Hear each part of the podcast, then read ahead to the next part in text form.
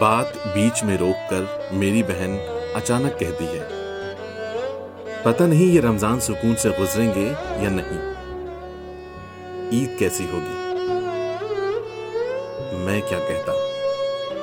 क्या बीत सकता है इस फासिस्ट समय में? सिवाय इसके, बाजी, सिग्नल खराब है।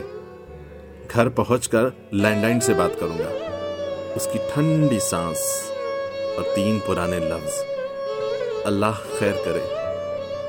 उसने सुना, मुझे कहते हुए, खुदा हाफिज खुदा हाफिज।